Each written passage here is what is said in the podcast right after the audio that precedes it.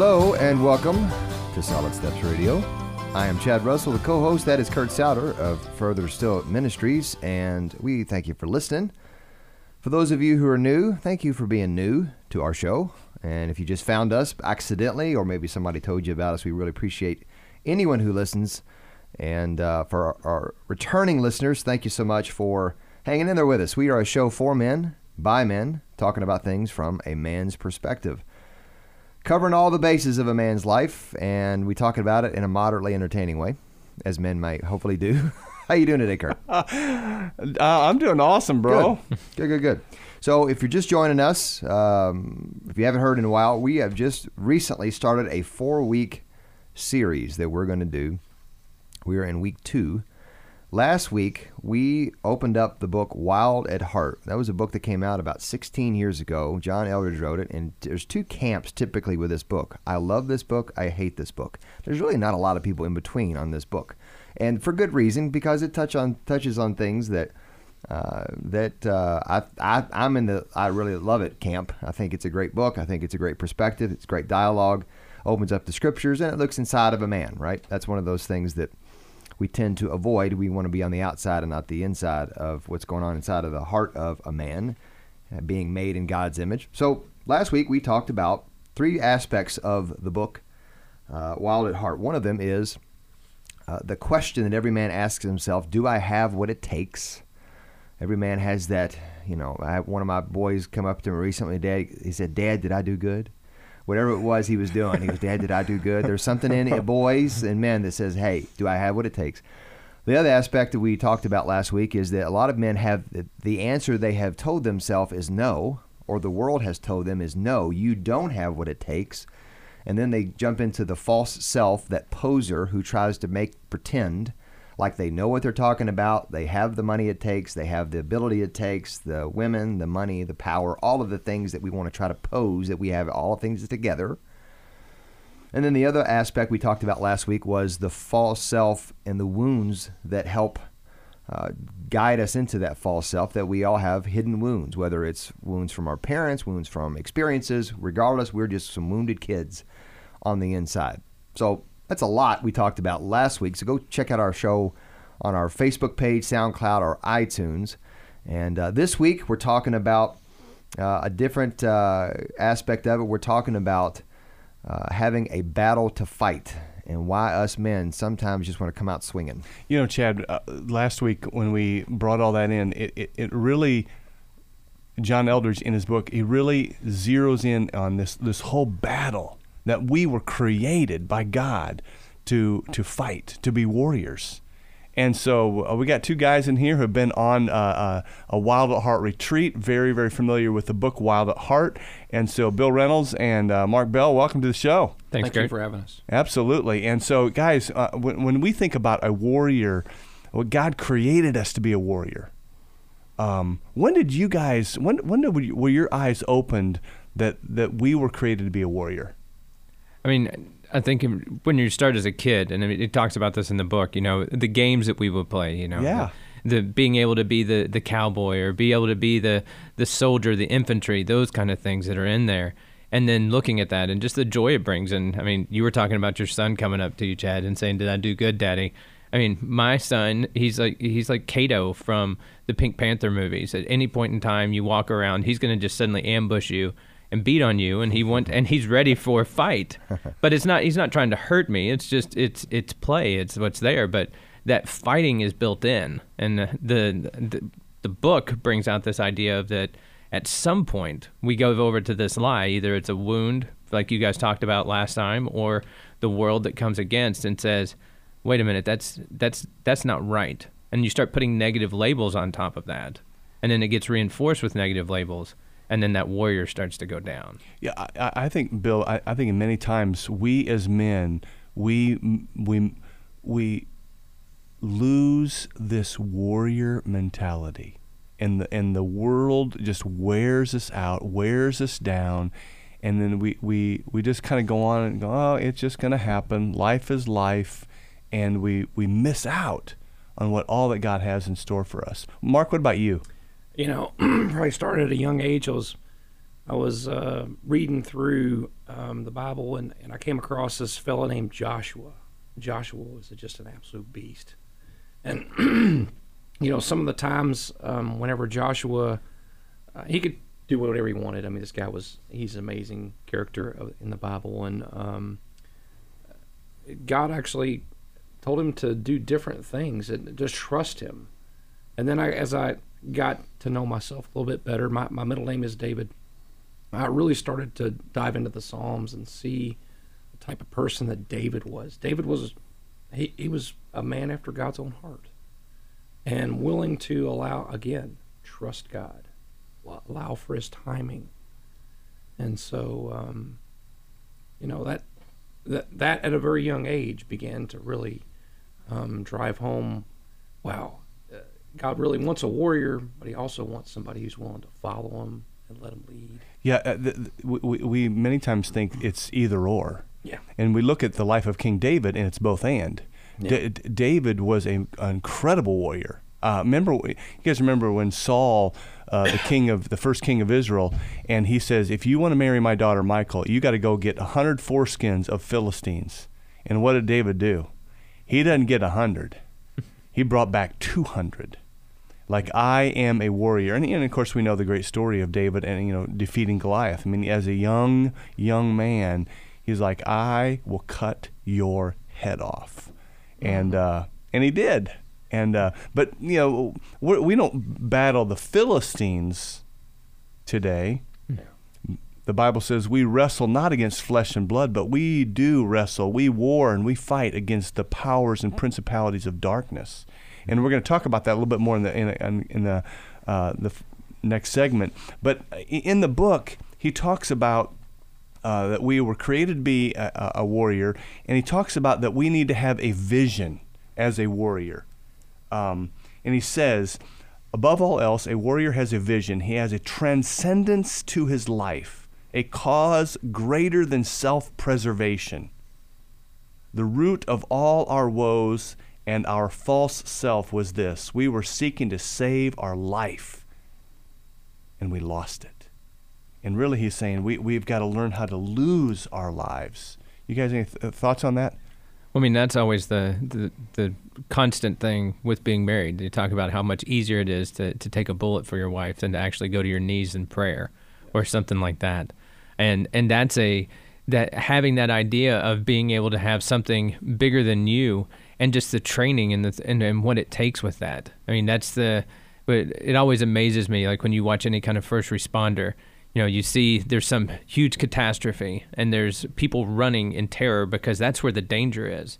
And then you see this much smaller group of people who are running into the danger. Yes. And then they're going to fight, they're going to rescue, they're going to put themselves at, at, at risk to do. And you, you hear about it not just in military, but in other places of just these people who just run into danger and that that's not a vision that they sat down and calculated like okay well i'm going to do that it's just it's a constant set of readiness and as mark was talking about with david about being in that following and being ready so that when you're called you're you're ready to go to action uh, when i think about what happened at 9-11 mm-hmm. and so many people are dying and you know the, it's right before the buildings collapse and yet there are there are folks who are running into mm-hmm. the building. They're going into the battle. They're going into rescue. And really, what God is calling all of us guys mm-hmm. is to live that kind of life.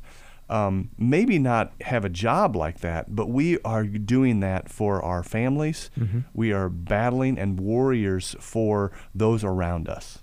And it's and it's hard. It's hard whenever you see someone breaking and and someone that you know that you need to, or even your kids you know, when your kids cry out or need something, sometimes there's that part of your heart who's like, oh my gosh, can't, how do I get out of this really quickly?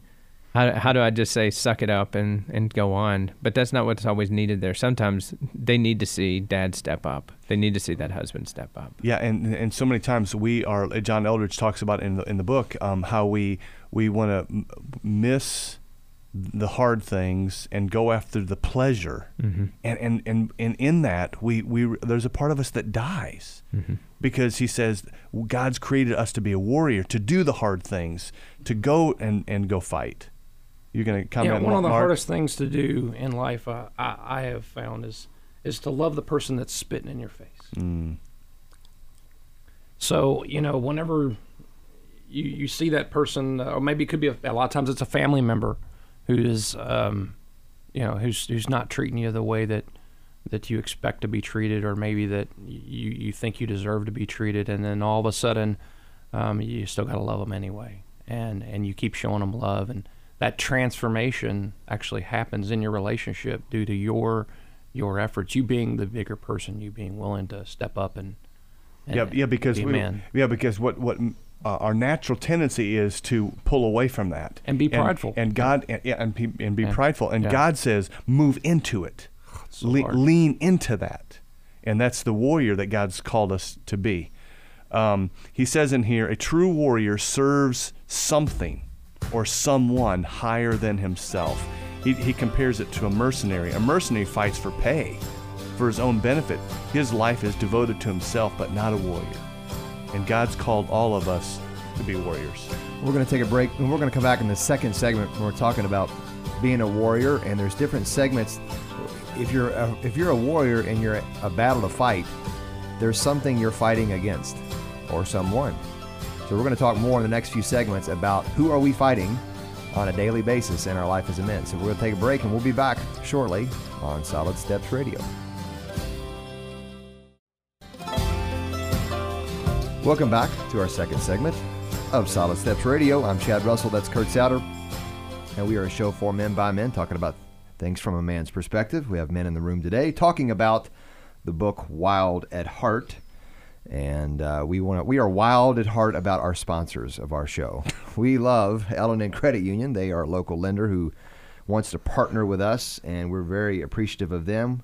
Bright Star Home Care. They help folks make that transition if they want to stay in their homes or need some in home care. Bright Star Home Care takes care of that and helps people walk along that journey. Dan Hart Financial. Uh, Dan is uh, passionate about helping folks with their finances from a, a wise and biblical perspective. Um, and then Vision First. Uh, I'm wearing my Vision First glasses. I have a Vision First appointment tomorrow to get some new contacts and uh, they help take care of our eyes, and uh, they should take care of yours. So we want to thank our sponsors for sponsoring our show. So, Chad, when we talk about uh, being a warrior, and uh, Bill and Mark, you know, I love what he says in, in the book. He says, to, to put it bluntly, our flesh is a weasel, it's a poser, it's a selfish pig. But then he goes on to say um, that our, our, our flesh is it's and when we when we become a weasel when we become not a warrior for the Lord and, and, and walk in this you know in this mighty power uh, he says it's it's it's sin in us it's not really us sin no longer is the truest thing about us as a man who has come in union with Jesus Christ he says your heart is good because of the good work of Jesus Christ that doesn't mean that we don't struggle with sin but that's not the he says we are a new creation in Christ.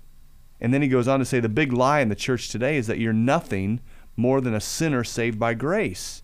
He says you're a lot more than that. You're a new creation in Christ. You're you are a son of God. You're a holy one. You're a saint. You are a child of the King of Kings. That's who we are.